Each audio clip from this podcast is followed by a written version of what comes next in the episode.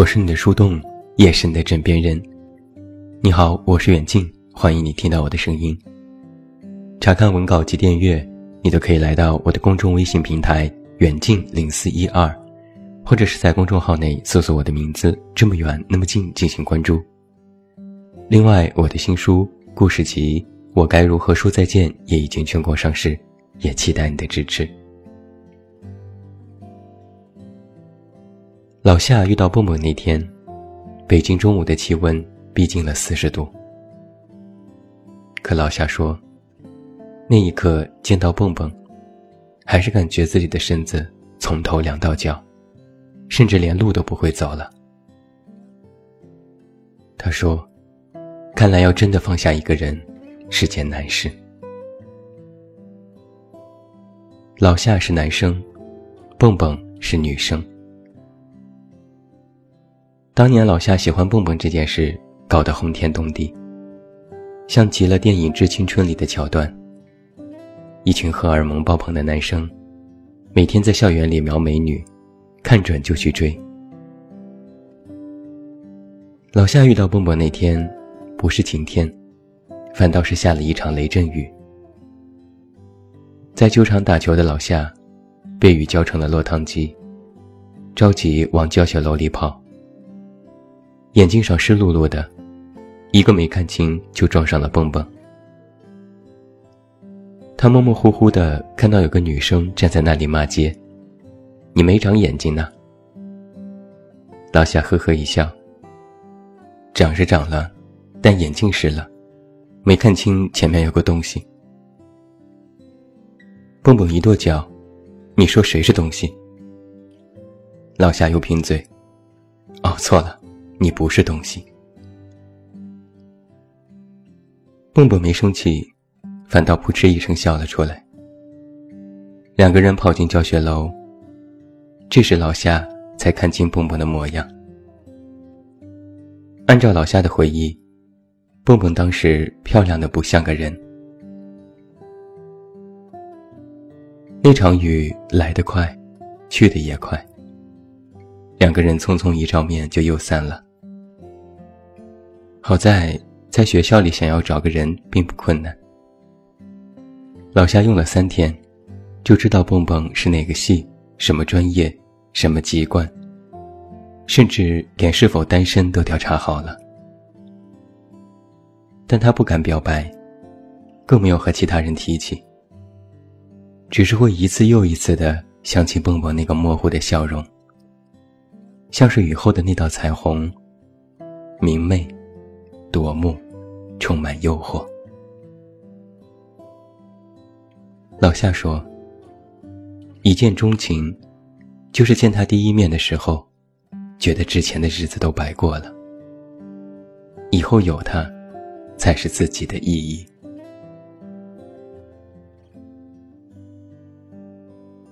知足里有这样一句歌词：“如果我爱上你的笑容，该怎么收藏？”要怎么拥有？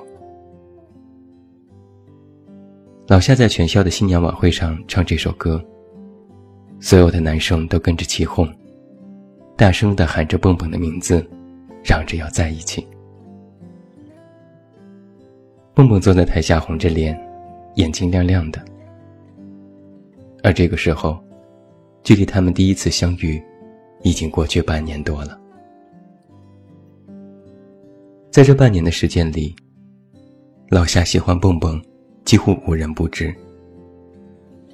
他对蹦蹦无微不至，成为那段时间里追求姑娘的典范。有意无意的约蹦蹦去图书馆自习，给他买蛋糕、买奶茶。知道蹦蹦不喜欢特别甜，特别嘱咐不要加太多糖。得知蹦蹦要考计算机证，陪着他一起报名复习，买了各种教材和他啃书。知道蹦蹦最近在玩《仙剑》的游戏，陪着他一起练级，偷偷的帮他做任务、刷小号。蹦蹦不是不知道老夏对自己的好感，他有时开玩笑的说：“是不是喜欢我？喜欢我就直说。”老夏涨红着脸，结巴地说：“那，那你是什么意思？”蹦蹦笑得格外灿烂。我没什么意思呀，你什么意思？那场晚会之后，老夏和蹦蹦终于在一起了。老夏买了鲜花和巧克力送到楼下，蹦蹦笑眯眯地说：“好俗气哟。”还没等老夏解释，蹦蹦踮起脚亲吻了老夏的脸颊，但是我喜欢。老夏那个时候的呼吸都要停止了。他扶着蹦蹦的肩膀，一字一句地说：“我发誓，我会一辈子对你好的。”蹦蹦的眼睛亮得像星辰。他点点头，我信。他们两个人像是所有大学情侣一样，一刻都不愿意离开对方。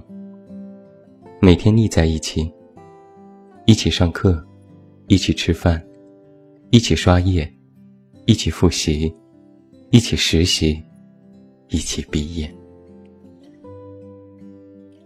老夏说：“我真的是太喜欢蹦蹦了，他就像是天使，来拯救我平淡无奇的大学生活。”然后大学时光就这么过去了。毕业时，蹦蹦留在北京，老夏找到上海的工作。老夏拉着蹦蹦的手说：“你等我一年，一年后我肯定会来找你。”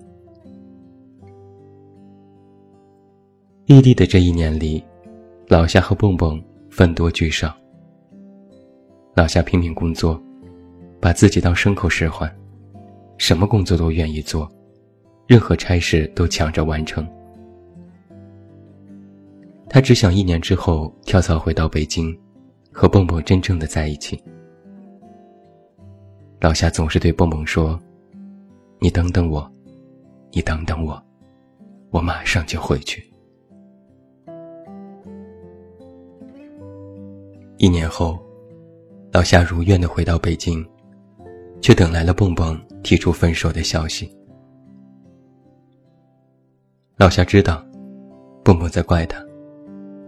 这一年的分离时光，蹦蹦不止一次的和他争吵，埋怨他不在身边，埋怨他给不了更多。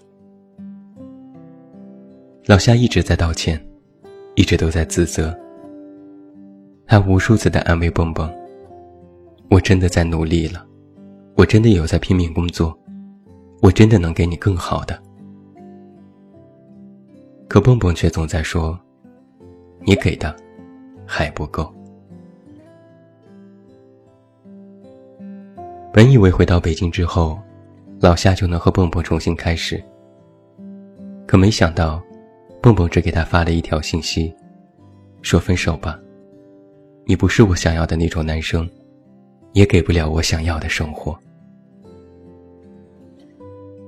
老夏怎么也想不通，只一年的时间，为什么蹦蹦会变得如此之快呢？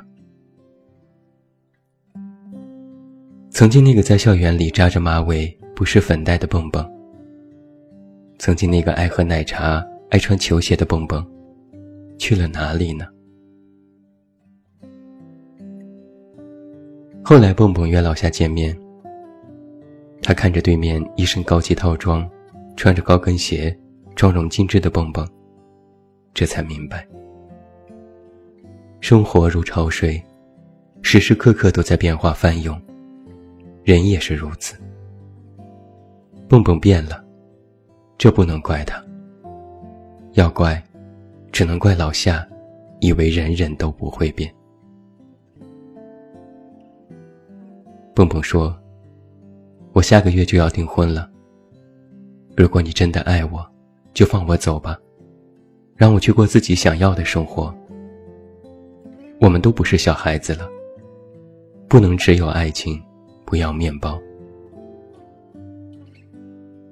老夏格外不解。可你以前不是那样的姑娘。蹦蹦笑了。我们在一起五年，你依然看不清我是怎样的人，那还有必要在一起吗？老夏再也无话可说了。蹦蹦丢下一句“祝你幸福”，转身离开。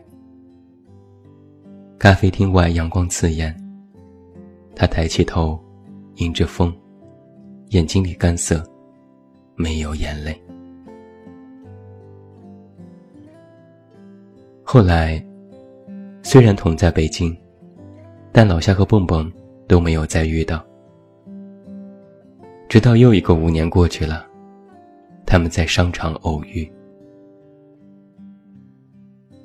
老夏带着他的老婆和孩子，蹦蹦和她的老公还有孩子，两个人四目交对，就像是有颗原子弹在心底引爆，砰的一声，脑子里一片空白。老夏的老婆投来疑问的目光。这是你朋友？蹦蹦也不动声色地和她老公介绍：“这是我大学同学老夏，我们好久没见了。”支走了各自的爱人和孩子，老夏和蹦蹦坐在咖啡厅里。他看着蹦蹦一身的名牌，微微笑了笑：“看来你过得不错。”蹦蹦点点头，你呢？怎么样？老夏也点点头，也不错。又是一阵沉默。蹦蹦说：“现在这样，不也挺好的吗？”老夏愣了一会儿。是啊，是吧？挺好的。老夏说。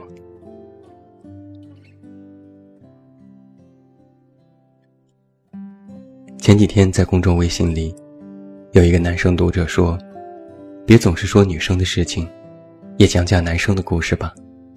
还是你觉得男生没多少故事呢？”我笑嘻嘻的回复：“是啊，我还真觉得男生没什么好说的。”刚点击了发送，突然脑子里电闪雷鸣，想起了老夏的故事，于是今天写了下来。这其实是一个特别俗套的故事，像极了那些不走心的青春电影。但为什么我们就是能够在其中落泪感怀？或许，就是因为那些所谓的俗套，我们都曾经多多少少的经历过。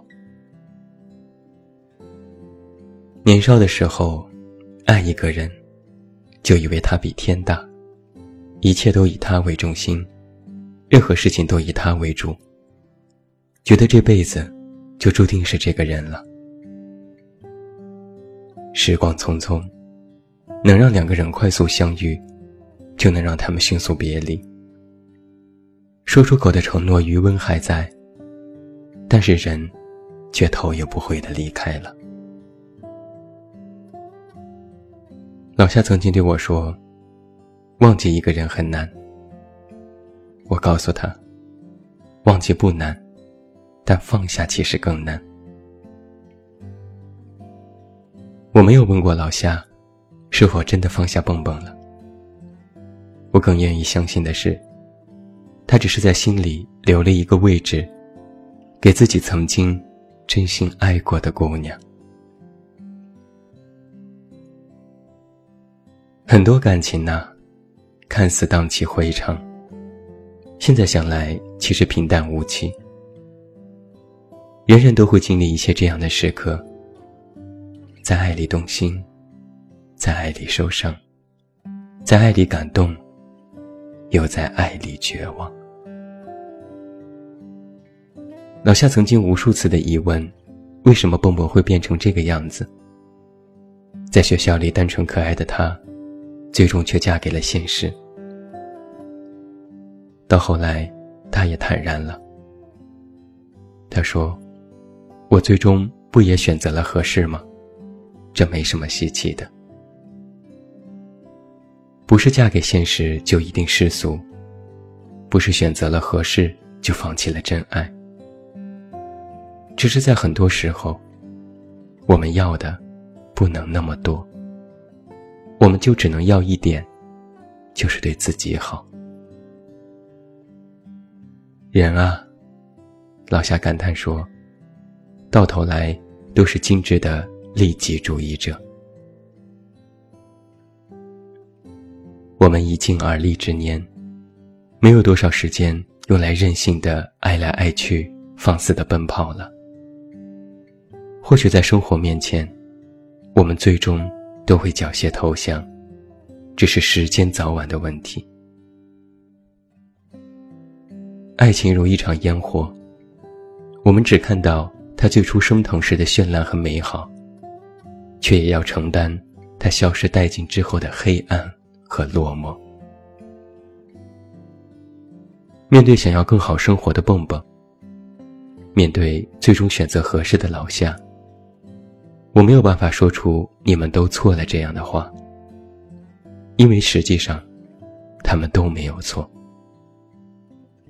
错的是我们曾经以为真心可以换来永久，而永久一旦说出口，就以为真的可以坚持一辈子。现在想想，是不是也觉得有点滑稽？遇一人终老。是爱的梦想，期待可以和对的人相守一生，却没有多少人有这样的运气。错的不是那些妥协的人们呐，他们其实活得并不顺心，只是安慰自己，就这样吧。他们总在这样说：嫁给现实，选择合适，其实也挺好吧。